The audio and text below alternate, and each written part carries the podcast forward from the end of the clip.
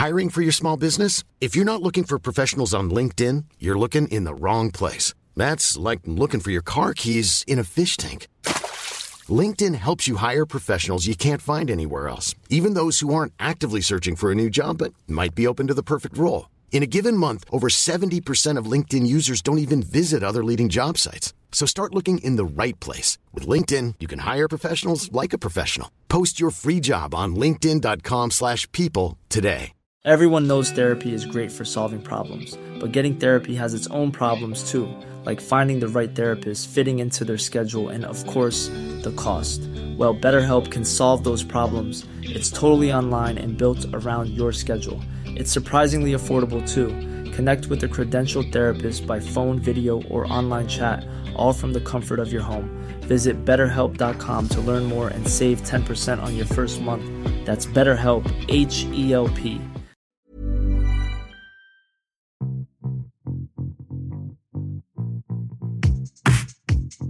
Hi, I'm Pav. And I'm Neil. And welcome to the Top 10 of Anything podcast. Let's start the countdown. 10, 9, 8, 7, 6, 5, 4, 3, 2, 1.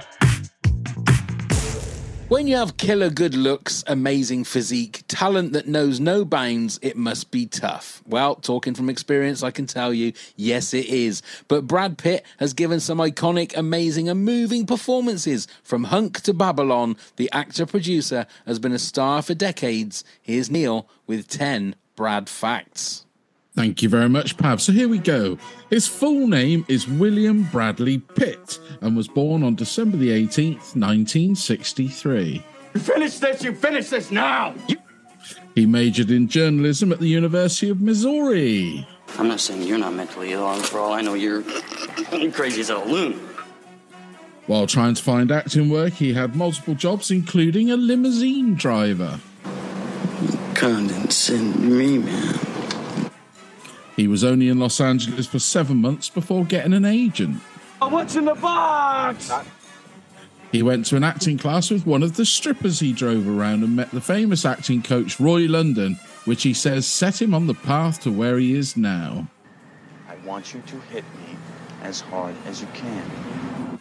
His first on-screen kiss happened with actress Shailene McCall during his 5-episode run on the primetime soap Dallas. I'm running away with your wife. Great. His first film role was in The Dark Side of the Moon in 1988. Anybody accidentally kills anybody in a fight, they go to jail. It's called manslaughter. Brad turned down a role in Apollo 13 to be in Seven. Is there no one else? Brad has been banned from visiting China due to his role in 7 Years in Tibet. Sound good? Yes, sir! And in 1999, Athena Rolando broke into his Hollywood home where she dressed in his clothes and waited for him. She received a court order to stay 100 yards away from him for 3 years. Did it have shade? Well, there we are. Nice timing as well. Yes, it's all about Mr. Brad. Is it Bradley? Is his name Bradley? Well, William Bradley Pitt. William Bradley Pitt, yes. So it's all about Bradley Pitt. I think he's more of a Bill Pitt. Is he? Okay. And joining us is one of our wonderful top heads and long-time pod friend. It's Kim. Hello, Kim. Hello. It's good to have... And Brad Pitt fan of... Yeah, well, who isn't? Well, I was going to say, who isn't? I forgot to ask, where's your call centre headset this week? It is here, but I'm trying to be without it. Oh, right, okay. You're weaning yourself off it, are you? Yeah. Is that what it is? Have you been driving around with it on? And no. Going to shops? No. Just talking to everybody with it on. It's become an awful habit. That's always cool, though. It looks really good when you have it on. I'm surprised you haven't got it. Okay, so we are talking about Brad Pitt. So where do we stand in regards to being fans of Mr. Pitt then, Kim? I've always been a fan of Brad Pitt. and not only for obvious reasons. Obvious. But you know, he's just so talented, What about you, Neil? Oh, sorry. I think done a lot of films, played a lot of different characters, which is why picking just 10 films is quite hard. Yeah, Neil. Yeah, I agree. He's more than just looks, isn't he? I mean, as a man, he is a very attractive man, isn't he? He's a very good-looking man, and he's 60, isn't he? Which is he's one of these ones that will grow old very, very gracefully, won't he? Yeah. But regardless of that, he's a great actor, and he also takes some good choices, like brave choices. He doesn't follow the sort of the straight and narrow path. I like the fact that he wanders off and tries something new. Yeah. And I just think he's a great actor. I mean, he had such an impact, didn't he? To me, when he came in on Thelma and Louise, I didn't sort of know him before. And, well, we haven't looked back since, have we? It's just been phenomenal. I put him in the same sort of, in the same, or on the same shelf, if you like, as someone like Johnny Depp and that Timothy Chalamet as well. They are very, very good looking men, but they don't necessarily go for the Hollywood style, you know, hero flicks. Heath Ledger, I think, is another one. They always like to choose very interesting things to do. And sometimes will you know, not make themselves look particularly glamorous in certain roles. But I think with Brad Pitt, he's one of those guys that is just like he'll throw his hand at absolutely anything. And we'll jump up in, you know, we'll appear in movies even if it is for like a split second for certain things just for a laugh or whatever. So and that's the other thing about him, he seems to have a really good sense of humor, right? From like back when he joined the Jackass Boys and did a load of that. I mean, even that Lost City, I don't know whether you've ever seen that. It's not really a Brad Pitt, but I think he's hilarious in that. He is hilarious in that. He's the best thing of that movie. I thought it was just a typical run-of-the-mill, almost like one of those 90s rom-coms. And the bit that Brad Pitt is in is like he's playing against type. He's playing to type, isn't it? So what people think he is, this long-haired hunk of a man that can do anything. But I didn't particularly like that film, but I thought Brad Pitt was... No, he was good in it. No, I'm with you. And again, I think most of the movies, he's the best thing in all the movies that he's in, no matter how big or small his role is. Yeah. But it's going to be interesting. I'm sure we're going to have a few duplicates on this one, but it's going to be interesting to see what everybody's favourites are. So, Kim, kick us off with your number 10 Brad Pitt movie. Okay, already been mentioned on the podcast this evening. I'm starting with Thelma and Louise at number 10.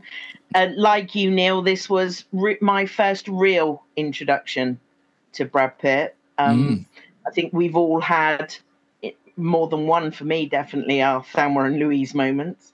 And we've all... with a Brad Pitt type, Kim? With Brad Pitt, yes.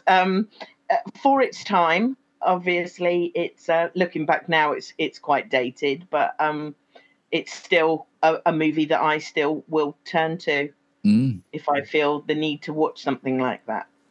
I still think it's a great movie. I hadn't seen it for a while, and it was on the TV, and I joined it sort of 10 minutes in and watched the whole thing. I'd forgotten how brutal some of it was. Some of it is. Isn't it? I'd really forgotten, but what a soundtrack. As well, yes. Yes, definitely. Confession time with me, I've never seen it all the way through. Thelma and Louise, never seen it all the way through. You need to watch it. It's a masterpiece of directing. Ridley Scott, isn't it? Yes, it. I mean, it'd be nice. Hopefully, the women make it to the end is all I'm sort of hoping. Who knows? You don't see them, do you? You don't. They. I don't know. I've never seen it. I don't know what happens. I won't tell you. Okay. I won't tell you what happens, but they might have.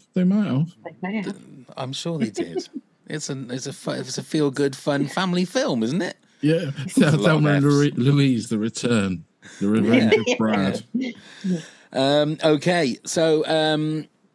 Yeah, that's your number 10 then. Neil, what's your number 10? So mine is Babel. If it's anybody seen this, he starred with Cate Blanchett. It's directed by the guy that did The Revenant and Birdman. It's a story of four families that are affected around the world by one single event, which is the event that happens with Cate Blanchett and Brad Pitt.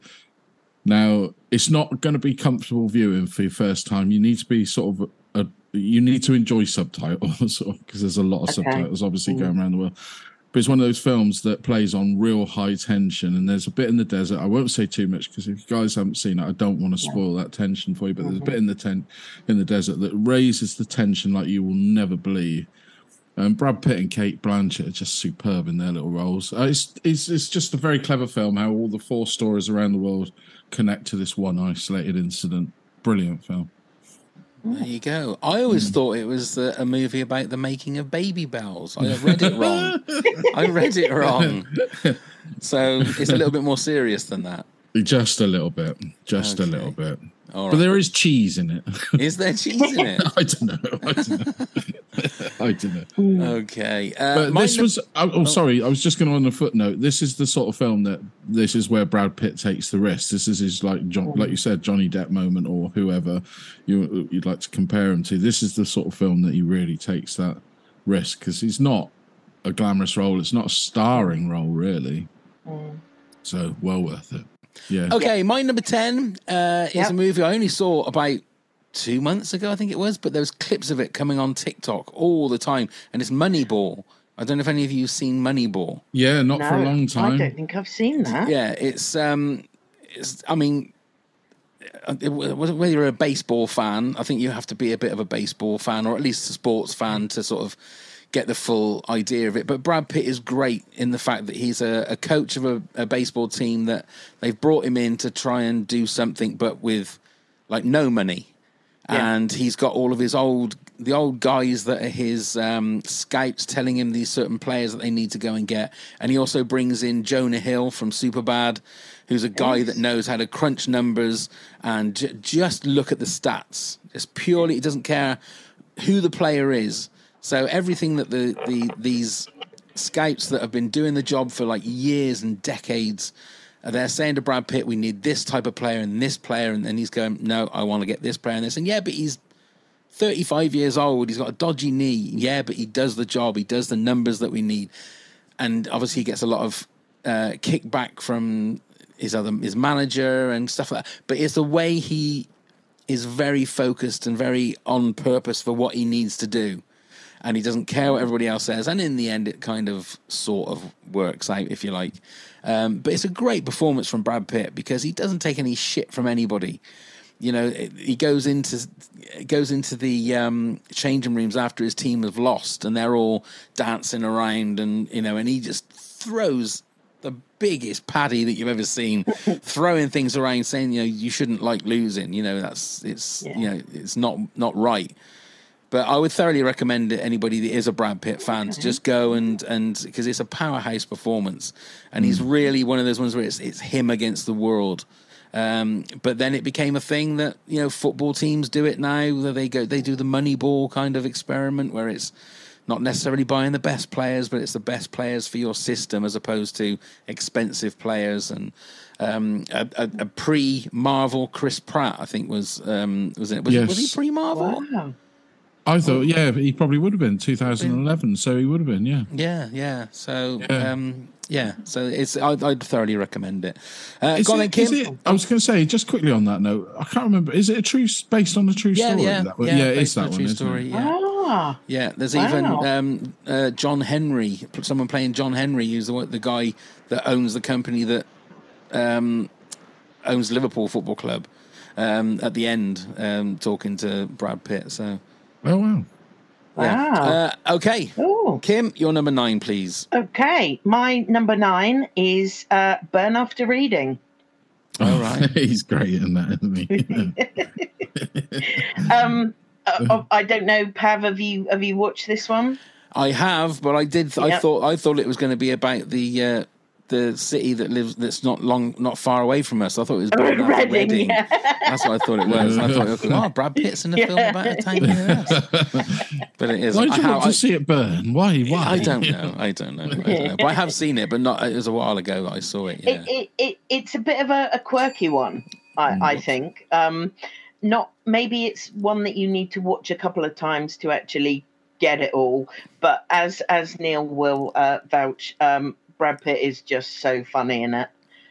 He's he plays a kind of a camp guy, which is quite unusual and not what you'd expect from him. But he's very funny.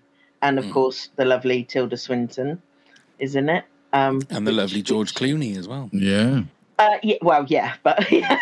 Okay. Yeah. So, yeah, it did take me a couple of times. I watched it when it first came out and then have re-watched it quite recently.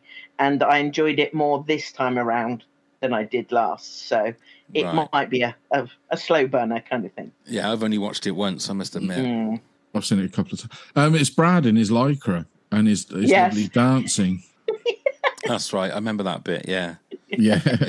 Yeah. But it's typical sort of Coen Brothers fare, isn't it? It is. It's not going to be a straightforward narrative. It plays with everything. But yeah, it's good fun. Isn't John Malkovich in it as well? He is. He's the bad guy. Yeah, he's the bad guy. Yeah. Mm-hmm. Yeah, that's right. And he's funny as well in that. Yes. Yeah, it's a good film, actually. Yeah. Okay. Another one to look at. Go on then, Neil. Number 9. Ocean's 11. Oh, that's my number 7. Oh, excuse me, but Brad in this is just, this is when he's cool Brad. Yeah. And I know Pab's going to love this because it's eating. Oh my God, that's all he does is eat. Yeah, he said it on purpose, didn't he? He felt that he had nothing to do in the scene, so he decided just to eat every time you see him. But and he's another good eater. He's like Kevin Costner, he's a good eater. He looks good when he's eating. Yeah, well, eating and acting. And everything he eats looks tasty as well. Yeah, those big prawns. He has those big prawns, doesn't he? He does. But it's also a great film, especially because I saw this before I saw the original and then went back and watched the original and how god-awful that was. And then I realised that Steven Soderbergh had made quite a classic little heist movie, a great heist movie. Very good. In fact. And I would put it as a classic because, I mean, I don't think the sequels quite stand up to the first one. Seemed a little bit pointless, the second one. But yeah, this is what you call a. I mean, this is really is a. What's the word? What do they call it? A movie? No, when there's all of them together. My mind's gone blank. Ensemble film, isn't it? It's the closest thing I think that has come to something like a Cannonball Run. Yeah. Yeah. You know, where they've taken stars that are big stars of the day and they brought them all together in the same kind of movie. But yeah, I mean, Ocean's 13 I thought was really good with Pacino. Yeah, that was good fun. That was a good one. The second one was just all over the place. But yeah, I thoroughly recommend. All had great chemistry, didn't they? All of them together. It was just such good chemistry. And it was great fun to enjoy them on their romp. Didn't make your top 10 then, Kim? No, I struggled after 11, I have to admit. I think it should have maybe been a one-off kind of thing. And there were so many other great people in it that I just think to pick Brad out of that would have been not good. But I enjoyed it, but not, like I said, after the initial one. Right. I think you've lost it a bit after that. Yeah, no, that's fair enough. And then why they did Ocean's 8, I have no idea. It's just ridiculous. No. It was just, I mean, it was just the same old formula. It was. I mean, it wasn't bad. I wouldn't give it a being bad. No. It was just, again, pointless. And I mean, the only tie into it was she was Danny Ocean's sister. Oh. Yeah. So, yeah, it was pointless. Anyway, my number 9 is a movie that Brad's not in a lot. It's another ensemble movie, you could say, but it's The Big Short. I don't know if you guys have seen that. Yeah. I watched it quite recently because it was one that I hadn't seen and I didn't much like it. No, it's like I've watched it probably 5 or 6 times and I still have no idea what the hell is going on. Even when Margot Robbie is in a tub with bubble bath explaining all the stuff. Yeah. I still, but it fascinates me because these guys are all greedy, but they all know what they're doing. And I think Brad Pitt's the only one that has any kind of morals and any kind of soul, because when the two young guys that he's helping, they're there high-fiving each other and whooping because they've gone and made themselves a lot of money. And he says, "What are you doing?" He says, "You do realise that people have lost their lives, people have lost their houses, they've lost their pensions, all because of what you've done." You know, and I think it's a very understated performance from Brad Pitt, but it's really, really good. It shows you just what a good actor he is. He's not just a pretty boy. He's just a really good, solid actor. But yeah, so that's my number 9. Kim, your number 8, please. Okay, my number 8 is Fight Club. Oh, that's my number 5. And that's my number 2. Oh. Now, of course, I can't ask you to say anything about it because the first rule of Fight Club is we don't talk about Fight Club. So, so Neil, you're number 8. No, I'm only joking. And I can't talk about it because it's the second rule, isn't it? At first, when I first watched it, I didn't really understand what was going on. But once I'd grasped the idea with Ed Norton and everything, I did actually find it a good film. Yeah. Again, it's one of those unique kind of movies that when the penny drops, everything makes sense. Yeah. You know, but it's such a good film. I mean, I'd read the book before the film. Of course you did, Neil. Of course you did. Well, wow. I'm a little bit of a fan of the author. The author. I've banged on at you about reading a book of his called A Haunted and everything like reading. That. But fuck anything. After Reading is what I say. That was the sequel to Burn After Reading. Fuck After Reading. Yeah. But I just think it's genius. This is when Fincher was like Christopher Nolan is now. Couldn't do anything wrong. I just, honestly, this film, I saw it before because it was still in the time when they released films earlier in America than they did in this country. And I happened to be in America and it was released and I went to see it. And I remember coming back to everybody and was just like, you've got to see this. I think I saw it about 4 times at the cinema in the end. Wow. Just because there's so much in it that you will miss. Yeah. And it takes numerous watching to see everything. And, you know, I mean...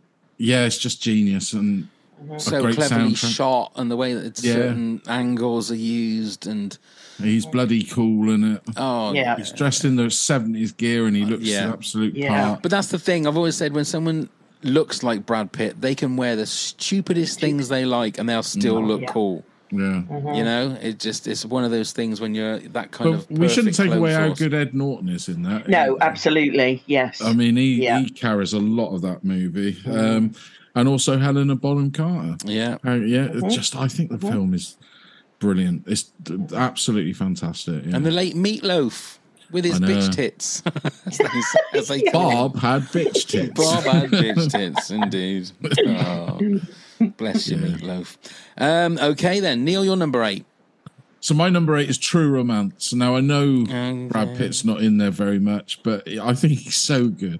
I mean, I don't know whether he's just being himself in this, because obviously, famously, in the early days, he was a big stoner, so he knew what he was doing. But he's like the comic relief in this movie. And it's great, especially when they all turn up to find out where they are, and he's offering to get them some snacks and everything. But 10 minutes and he's gone out of that movie, but he's one of the highlights. Yeah. You a fan of this movie? I didn't have this one on my list. And I think because, like you say, he was only in it for 10 minutes, so I don't really, But, and I haven't seen that for a little while now. No, it still holds up. It still holds up. It's the script, isn't it? I can remember watching that and thinking he's going to get shot in a minute. I think the way they frame it as well, it makes it look like those the Italian gangsters or whatever they were are just going to pull guns out and just shoot him where he sits, you know. And he's sort of telling them that he's getting snacks and stuff. But it is a good performance. It definitely while puffing on his bong. That's right. Yeah. While puffing on his bong, indeed. Okay, my number 8 is World War Z. Or World War Z, as we could say it in this country. The amount of trouble that they said that this movie was when it was like trying to be... I enjoy watching it again because the fact that Brad Pitt's not trying to be a hero as such. He's just a dad trying to get his family to safety. And it's just a great action film, you know. It's got some really unsettling moments, some really sort of heart-shuddering, heart-stopping moments. But, I thoroughly recommend this movie. But I would thoroughly as well recommend reading the book because it's just as good as... No, genuinely, or listen to the audiobook as you like. I've listened to the audiobook. Okay. Max Brooks, isn't it? It is. Yeah, it is. It's not really like... I mean, the movie is one slice of what the whole book is, isn't it? It's one little bit. Yeah, I really enjoyed listening to the audiobook because it basically follows him around the world, which is why I always wish that they always said David Fincher was going to do the sequel, didn't they? Yeah. Yeah, but the book was also different people's stories as well, wasn't it? Yeah. All you went around the world. Just the one person. I mean, it was interlinked with him. Yeah, because he was going around there. You know, we had the whole bit on the submarine, don't you, in the book and everything like that. So, yeah, highly recommend that. But yeah, great film. It was filmed in Glasgow. A lot of it was. Yeah. Wow. Same place as like Indiana Jones, the new Indiana Jones, and The Flash as well. Yeah, that's right. Yeah, all shot around there. Yeah. Okay, then Kim, your number 7. Okay. Ironically, my number 7 is Seven. Oh, that's my number 4. Oh, okay. I've rewatched this quite recently as well, and I'd almost forgotten a lot of the things, and obviously Morgan Freeman. Fantastic in it as well. And I think another one of the things that I like about Brad Pitt is how he interacts with other actors so well. My other choices later on will reflect this as well. But I think there's a lot of pairings that work really well. And I think Morgan Freeman, Brad Pitt was definitely one of those. Yeah, I mean, this is about as dark as you can get with a movie. There's not many... I say there's not many like lighter moments or laughs, but the what is his name? Who was the guy who played like their boss? It's Lee R. Emery or something.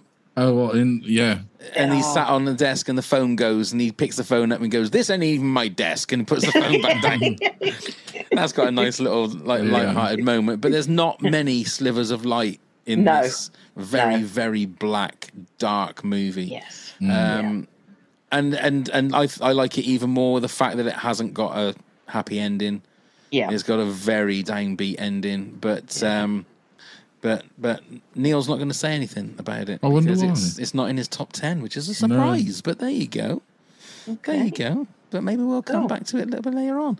Neil, your number 7, please, for 7. Number 7. 12 Monkeys. 12 Monkeys.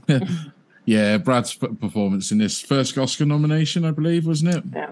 Mm-hmm. He's fantastic. I can't think of his name actually now on the top of my head, but I love this Terry Gilliam film. I'm a big fan of Terry Gilliam, to be honest, but it's not as straightforward as you think. Bruce Willis again playing against. He was another actor we forget that tried brave things. I mean, you know, bless him.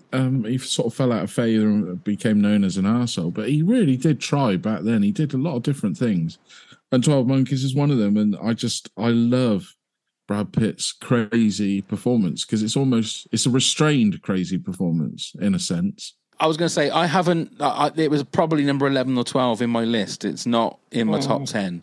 So, but it's a great performance from. It's another one I would suggest revisiting as well, especially if they've done a TV series. Now I've not seen the TV series. I watched the first episode of that and then just sort of like went away from it really. But I would revisit it because we talk about documentaries and that, but there's a fantastic documentary on that. What was that about the hamster wheel? Wasn't it? Yes. Yeah, they made a documentary about the making of the movie, and it's absolutely superb. Yeah. Okay, yeah. My number 7 was Ocean's 11. Okay. So back to you, Kim, for your number 6, please. Okay, my number 6 is quite a recent one that I've watched quite a lot, and it's called Bullet Train. Oh yeah, I watched this for the first time when it dropped on the streaming recently. I quite enjoyed this. It's a good romp, wasn't it? Yeah, yes. Good romp. Yeah. And I think, you know, the idea of him sort of coming out of retirement and doing another job and all of that is quite fitting for, you know, someone of his years, if you like, now. But it's got everything. It's got some comedy and some action, and you know the guys in it, the younger guys in it, are really funny as well. Mm-hmm. I think the two Londoners. Sometimes it tries to... The fruit guys. Yeah, it tries to be a little bit too Tarantino-esque, I think, sometimes. Yes. With like smart little dialogue going in between people. It didn't quite sort of say... Yeah. It, you know, I think only Tarantino can do that really, really well. But I thought it was a good solid action movie. Yes. Yeah. Yeah, it is crazy. Very, very crazy. But yeah, it's a good Brad Pitt. Mm-hmm. Yes. Yeah. Yeah. Right. It's saying my internet connection is unstable now. So God knows what is going on. We've got like I said, we're due this massive thunderstorm. Oh, I don't know. So come on, let's get going so we can get this done. But a great number six. Yeah. That's your so Neil, your number six. Interview with a Vampire. Mm-hmm. I think it's a great movie. I love the movie. I know that Brad Pitt didn't enjoy filming it, and he does come across very upset and miserable in it. But I still think he comes across well because it's perfect for him to feel like that in the character that he is. But great hair, great film. And this I don't think is aged at all badly. It's pretty brutal. That whole bit with Antonio Banderas in the circus. Oh, nasty, but. I don't think they'd film something like that now. Genuinely. They probably wouldn't. No. I haven't seen it for a long, long time, I must admit. No, I haven't seen it for a long time. Mm. But yeah, I've watched it recently and it really all holds up. And little Kirsten Dunst in it is so good. Wow. So good in that film. Yeah. But yeah, it's a very good film. That's a good one. My number six is the tank movie, is Fury. Oh, great movie. And that is... I mean, it's visceral. It's very, very violent. You're looking at sort of the same sort of thing as Saving Private Ryan. It's that kind of thing. But again, an amazing cast. I mean, Shia LaBeouf is amazing in this movie. Yeah. He gets a lot of people saying that he's weird and stuff like that. I think he had his front tooth removed or one of his teeth removed so that he'd have a tooth like missing. Wow. John Bernthal as well. I think he's a great actor. God. I really like John Bernthal. Logan Lerman is another one that was in it. He is. Who was the other guy? Wasn't there another guy? Oh, I forget his name. He was in Ant-Man and stuff like that, wasn't he? Yeah, sort of the Latin American guy. I can never remember his name. Michael Peña, that's it, Michael Peña. But it's a great World War II movie. But it's so vicious. It is so... puts you right in the middle of the blood, the guts and the mud and the dirt of what it must be like to be just in that, and it's unbelievable. You get the thing that people actually did that kind of stuff. So I mean, I'm surprised. You feel grubby with them, don't you? Yeah, you do. I'm surprised it's not in your top 10 then, Neil, I must admit. Oh, it's sort of flitted around, but I am a big fan of it. Yeah, I do really like this movie. And you're going about Shia LaBeouf, and he got a lot of criticism for doing like this method acting thing. Yeah. They never used to do that to Nicolas Cage, who did the same sort of thing. And I think Daniel Day. He's an easy target, I think. He really is. And they forget he's such a good bloody actor, isn't he? He is fantastic. Okay. Hiring for your small business? If you're not looking for professionals on LinkedIn, you're looking in the wrong place. That's like looking for your car keys in a fish tank.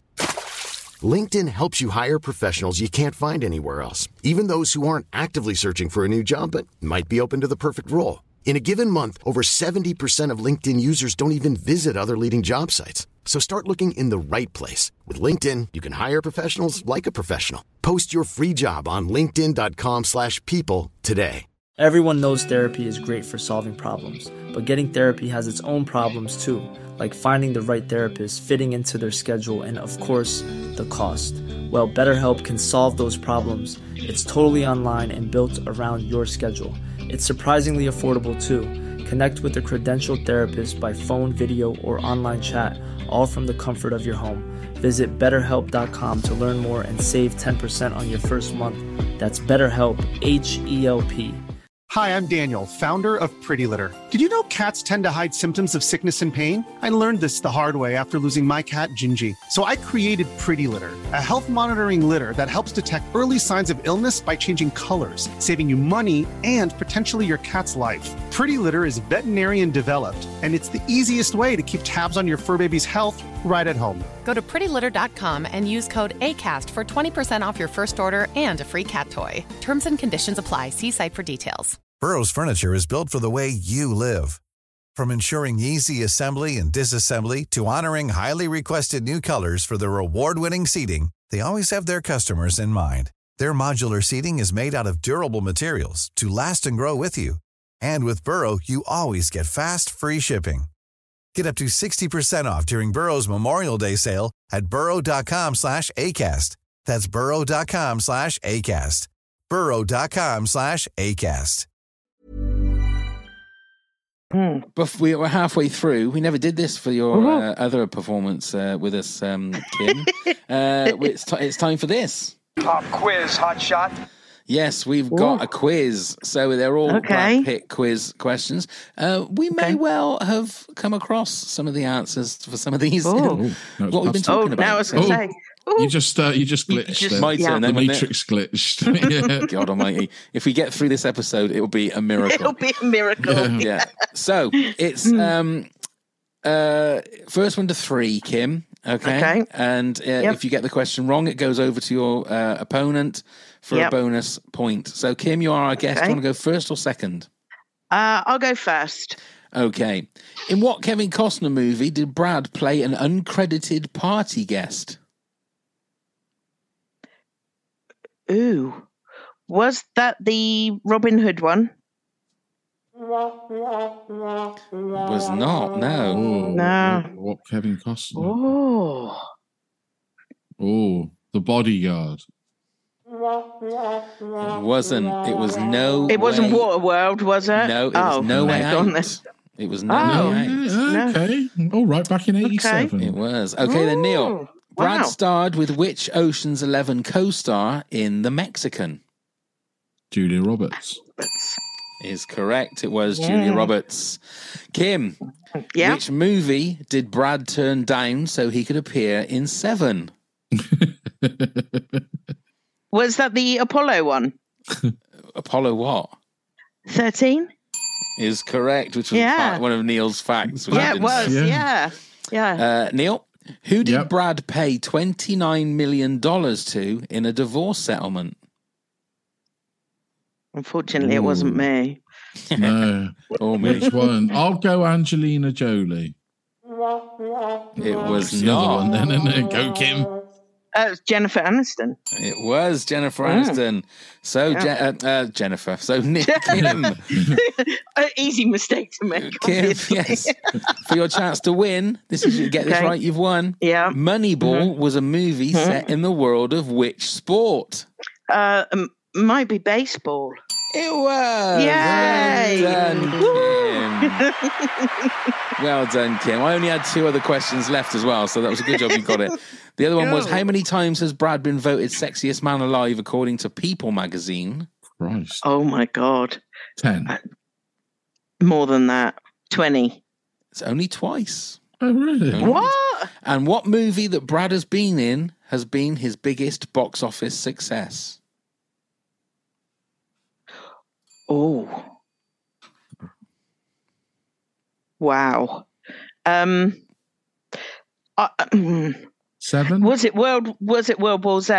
It was not. It was Deadpool 2. No, I was only in it for like 5 seconds. Yeah, blink and you miss him. But it was a bit of a trick question, so I apologise for that. A bit of a trick question. Anyway, back to the job in hand. And Kim, what's your number 5, please? Okay, for me, number 5 is another one of more recent years, Once Upon a Time in Hollywood. That's my number 2. And that's my number 3. Ooh. Yeah. Yes, yeah. I really enjoyed this. I thought when I first watched it, I thought, it's a bit long and I don't know if I really get it. But now, yes, I really like it. I've seen it again quite recently. Such a good movie. Yes. Such a good movie. Yeah. It really is. Everybody is so strong in their game in this film. Yeah. And I love the way that Tarantino is completely fucked with Hollywood as well. Yeah. I love it. He did it with World War II, and he's done it with this. He does it with everything. Yeah. And I loved it. And it showed, I mean, again, it was only a couple of years ago that it was made, wasn't it? But Brad with his shirt off, I mean, you can't beat that for a start. And he's just so good. I mean, when he has his fight with Bruce Lee, he's at the end when he's had that. I mean, what was it? It was a cigarette laced with LSD. LSD, yeah. And then Charles Manson's family come knocking at his door, and he just laughs at them. And it's just so good. It's just such a good performance. And he won the Oscar for that, didn't he? Yeah. Yeah. He won the Oscar for that, and thoroughly deservedly so. Well deserved, yeah. It's such a well-written movie as well. Mm-hmm. That's a great one. Oh. Yeah. Yeah. It is. Go on then, Neil, you're number 5. Inglourious Basterds, talking about Tarantino. Another one. World War II one for him. But he's the push-jaw. He's the what? He's got that push-jaw, hasn't he, forward when he talks in this one. He's like Bubba. You go, because he's not a nice character at all in this one. I know you don't feel you're not supposed to feel sympathy for the Nazis or whatever, but... No. He is a brutal bastard in this, and a great, again, ensemble cast. Yes. He's got a job to do. That's all he's got to do. And to be fair, it's the same kind. That character's cut from the same cloth as the guy who plays in Fury. Yeah. It's like their job is to go there and kill Nazis. That's their only job. They're not there to do anything else, and they're both exactly the same. But I think there's obviously a slight sort of comedic turn there is with the one in Inglourious Basterds, which is what Tarantino does a lot. Well, it's like 1 minute you're laughing, the next minute you're carrying behind your hands because you don't want to see what's going to happen. And I think he's a lot like that. He's scalping the Nazis, isn't it? Which is a throwback, obviously, to what the Indians used to do to the. That's right. Yeah. You know the Native Americans. Let's get that right. Yeah. Come on, Neil. But it's and I think it was a throwback to that and that sort of Western visualization of the brutality of it. That's what I was going to say. But what a film. What a film. It starts with one of the best opening of a movie as ever. Oh, as This is I think this is probably Tarantino's strongest opening, with just Christoph Waltz in that wood hut. At the farmhouse. Yeah. At the farmhouse. And then how that turns. It's just brilliant. Brilliant. Yeah. Thoroughly deserved. Okay, my number 5 is Fight Club. So we've already spoken about that. So Kim, what's your number 4? Mm-hmm. Okay, before I mentioned about great partnerships with Brad Pitt, my number 4 is Legends of the Fall with Anthony Hopkins. Both great actors, and in this film in particular, I think their relationship is really, really heartwarming. And stunning hair. And that's another one with stunning hair. But in this one, long hair, isn't it? Yeah, this is the good looks. This is the front of a Mills and Boon book. Yeah, definitely. Mouldering look. Yeah. Yeah. And also the wonderful Julia Ormond, disappeared completely. Yes. Yep. Yep. Yeah. I haven't seen that. And isn't Elliott from ET in that? Yes, yeah. Elliott from ET is one of his other brothers. Yeah, that's right. Yeah, God, it's been a long time since I've seen that film as well. Yeah, me too, actually. But it was. I always remember it being a good film. Yeah. I've seen this. Am I the only one? No, I've not seen this. I have, but again, a while ago. It's a long movie. It's a long movie, but it never fails to bore. It never fails to, it just... It always bores you, you mean? Yeah, no, don't twist I've got my words wrong. But you know what I mean. Just the night's going, mate. It's just... It is. But it's. I think this is fantastic, this movie. And it's a great performance from him. Very realistic. They got a lot of complaints about the snakehead beheading in that, which wasn't real. It's not real. What's his name? Affleck. Casey Affleck. Casey. Oh, he's so good in this, so good as well. But it's the fact that at the end of the film, obviously Brad Pitt's playing Jesse James. It's just the story of what happened and how he was shot, and killed. No spoiler there. We all know that. What well, the title is in the title, man. Yeah. But when they morph Brad Pitt as Jesse James in the coffin at the end, it morphs into the real picture of Jesse James. You'll be surprised how close they were. Wow. Really? I didn't see that bit. I can't remember. Did you not? Bit. No. Mm. Oh, right at the very end when the title's got. Oh, right. No. Watch it again. No, it's probably asleep by then. If you got a spare 3 hours, yeah, that's the only problem with this movie. It's long, but I think it's you're rewarded by it. Like I said, I wasn't bored at all in this film, and I've watched it a few times now and never have been bored since watching it. I think they did a fantastic job on this movie. Okay. That's why it's so high. Very good. Okay. My number 4 was 7. So it's your number 3 then, Kim. Mm-hmm. Okay. My number 3 is a film that I think it was Neil that had mentioned it. The Mexican. Mm. Yeah, with Julia Roberts. I really like Brad Pitt in this one. So what is it? I've never seen it.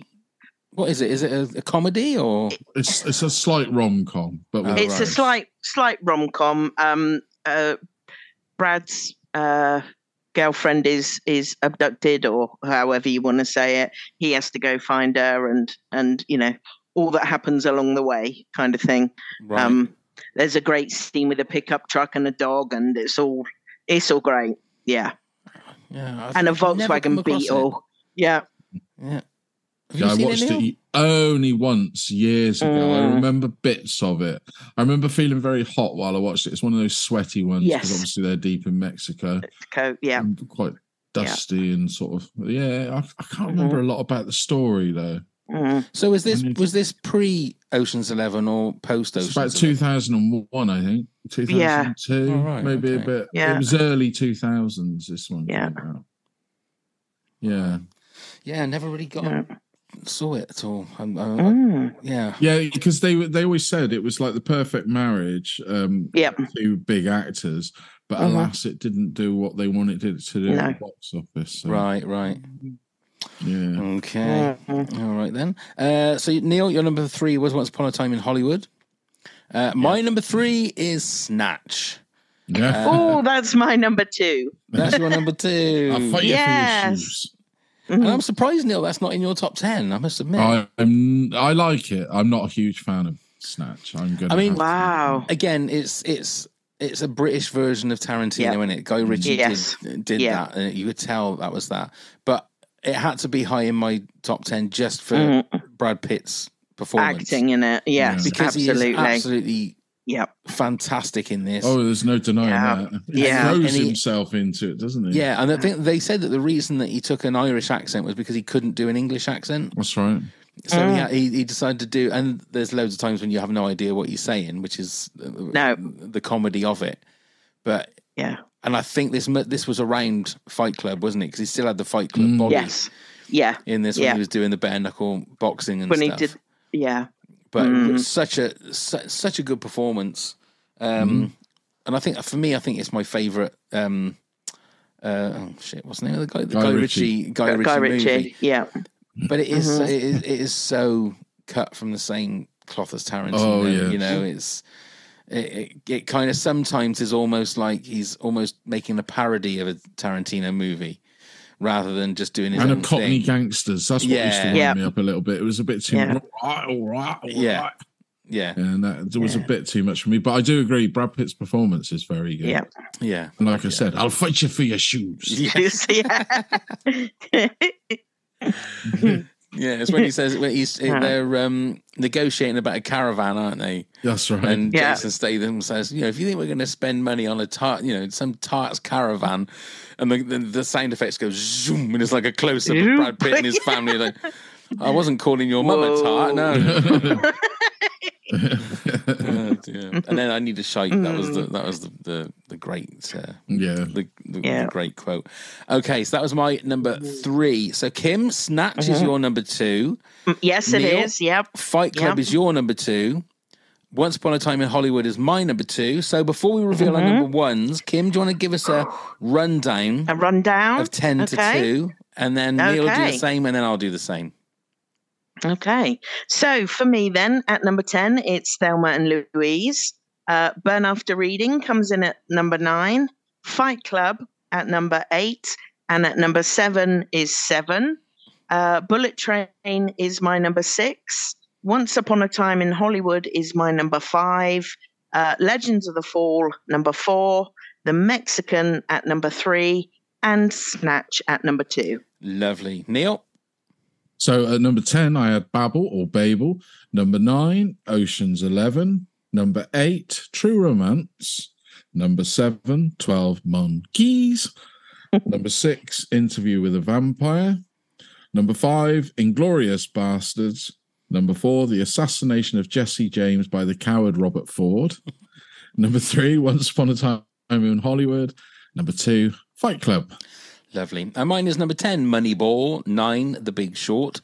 8, World War Z. 7, Ocean's 11. 6, Fury. 5, Fight Club. 4, 7.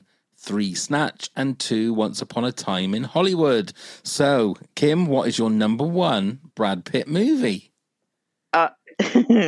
I'm afraid I've gone really girly on this one, and for me, my favourite, the ultimate Brad Pitt movie is Meet Joe Black.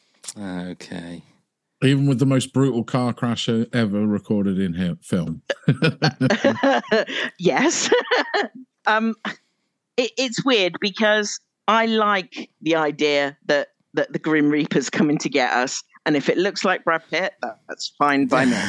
I love the, you know, the whole boy meets girl thing, and the way that he comes off as quite vulnerable in a lot of ways in this film, like when the servants introduce him to peanut butter and stuff like that. It's just a fab film. It's a Martin Brest film again, isn't it? We spoke about Martin Brest, was it? Yes. A couple of weeks ago. So, yeah, it's a film by him. It's a long film. As well, though, I've never seen it. It is a long film. I've never seen this film either. So no, I know. So I'm assuming Brad Pitt. Anthony Hopkins again. So yeah, Brad Pitt plays Death, does he? Yes. Right. Yes, and he's sent to Earth to take. A very rich businessman played by Anthony Hopkins. He kind of embeds himself within the family in order to do this, ends up falling in love with Anthony Hopkins' daughter. And, you know, there's twists and turns in the whole business thing. And yeah, it's just a great watch. Okay. And yeah. Brad Pitt looks absolutely amazing in it. Yeah, he has that. Like, I've seen the clip where he gets hit by the cars, and that is pretty vicious. But then he's also got very nice blonde hair, isn't he? So yeah, yes. Starts swooning in a minute. Oh yes, yes, indeed. That's a good one. Then I will try and hunt that one down and watch that, because I've seen clips of it and I've never ever sat to actually watch the whole thing. Go on then, Neil. Your number one is Seven. It is Seven. We all know it's Seven. We talk crazily when we talk films on here that, you know, we talk about what we say is a perfect movie. This to me is a perfect movie. It's got a perfect story. It's fucking well written. It revolutionized the serial killer thing completely, because everybody wanted to copy it afterwards. Yeah. Right up to what Saw is. Like you said before, it's so refreshing to see Hollywood not back down. Not be taken over the movie, and they have the unhappy ending, which is completely fitting with the movie. The bad guy wins. The bad guy wins. And that is refreshing to see, especially in the way they did it. And performance-wise, just brilliant. And of course, he met Gwyneth Paltrow on there, didn't he? And he met her as well. He likes his leading ladies, doesn't he? He certainly does. There you go, Kim. All you need to do is get in a movie with him, look, and you'll be fine. No, that's all I need to do. You could have 7-2. No, that wouldn't work. 14. Yeah, 14. Yeah. Get away from that call centre and get on the movie set. Right in the script, but it is. I think it's well. And again, it's not aged. No. And, you know, right from the downpour of the opening where he's the rookie, the new detective in the precinct. Yeah. It never stops raining until we get John Doe out into the desert, and we forget how good Kevin Spacey is in this film. Yep. Yeah. Yeah. Kind of not allowed to talk about him anymore, really, are you? Well, we are, because he was proved innocent. So but was he? Well, what's the point of being proved innocent if he's not going to be? Can you believe the courts? I don't know. Okay. My number one is Inglourious Basterds. That's my number one. We have spoken about it already. It's another great ensemble movie, but I think Brad Pitt again plays. He's the star. He's the man of the match, if you like, of the whole show, because he just lifts up. Even though what he does is horrific, there's that slight glint in his eye, and there's some funny little bits as well when he's trying to learn. He's trying to pass over as an Italian filmmaker. The Italian bit is really funny, and he's still got his American accent. You know, the strong whatever it is part of the America that he's from. Yeah. Okay, we got a few honourable mentions. Maria Pereira, hello Maria, says Inglourious Basterds and Ocean's 11. Stu Grant, in no particular order, Seven, Fight Club, Curious Case of Benjamin Button, The Mexican, California, and 12 Monkeys. And I know it doesn't count, but the episode of Freddy's Nightmares he was in as well. There you go. Karine Pastor said there are a few of my faves, Ocean's 11, Legends of the Fall, 7 Years in Tibet, and Thelma and Louise. Lisa Buchanan says A River Runs Through It. That's a good film, actually. Yeah, she says, true story, my grandfather... Was Kevin Bacon in that? I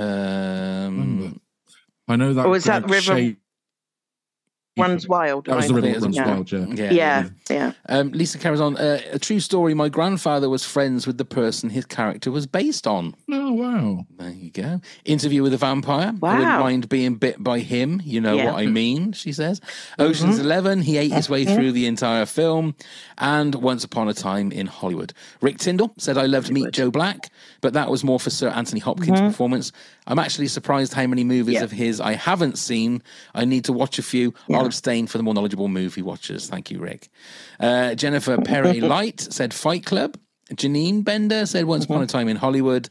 Mark Di Natale said I don't have a favourite per se, but I do like him in Inglourious Basterds. But hands down, greatest small part is in True Romance. And Kim Mendes said Thelma and Louise, Legends of the Fall, and Seven. Well, we managed to get through it. We did. We managed to get through it. This is going to take a hell of a lot of editing, but we might get a half-hour episode out of it. Bless. But we still we did it before the storm came. We did it. So we did. Before we actually say our goodbyes and our thank yous, Neil, tell everybody how they can get in touch with this shite show of a gubbins. You all did very well. Thank you, Mr. Granger. You can find us on all the Mr. Grace, wasn't it? No, I was going to say Mr. Granger. Who the fuck is Mr. Granger? I don't know, but Mr. Grace is looking around. Oh, yep, Kim's off already. She's gone. I'm not gone, am I? Yeah, you disappeared your name from just came up then. Yeah, I'm going to fucking shit. But if you want to follow all this mad mayhem, you can find us on all the social medias at Top 10 Pods. Give us a click, give us a like, give us a follow. Email us at top10pods@hotmail.com with any questions or suggestions you may have. Come and help support the podcast at patreon.com/wonderful Kim. Check out all of the links via the link tree. You can find the link in the show notes. And please do come subscribe, leave a review, rating, wherever you get your podcast from. Wonderful. And Neil, well done for not wanting to have a shit or puke in this episode. Well done. Oh, that was bad last week. But well done. I felt awful. I went to bed straight after. I felt awful. I had a touch of the dicky tummy, and I had to, right in the middle, I had to say to Pav and the guest, I had to say, I'm so sorry, you're going to have to give me a couple of minutes. Yeah. I'm feeling rather unwell. I did. I was as sick as a dog. I'm gonna try and go and sort my computer out. Neil is gonna go to bed again. Kim's gonna finish her shift at the call center. I'm gonna go and might actually have something to eat first. Oh right, okay. Well, Kim, thank you for joining us again. No, thank you guys. And we will try not to make it too long next time, and we'll make sure that all of our technical issues are sorted and there's no problems. And we'll but thank you very much for your support as always. You're an absolute peach. You're welcome. You are. Thank you very much, Kim. Thank you very much. Great to see you again. Great to see you. So, yeah, so thank you. Thank you, Neil. Yeah. Thank you, Kim. Thank you very much, everybody, for watching and listening. And let's go start the countdown. 10, 9, 8, 7, 6, 5, 4, 3, 2, 1.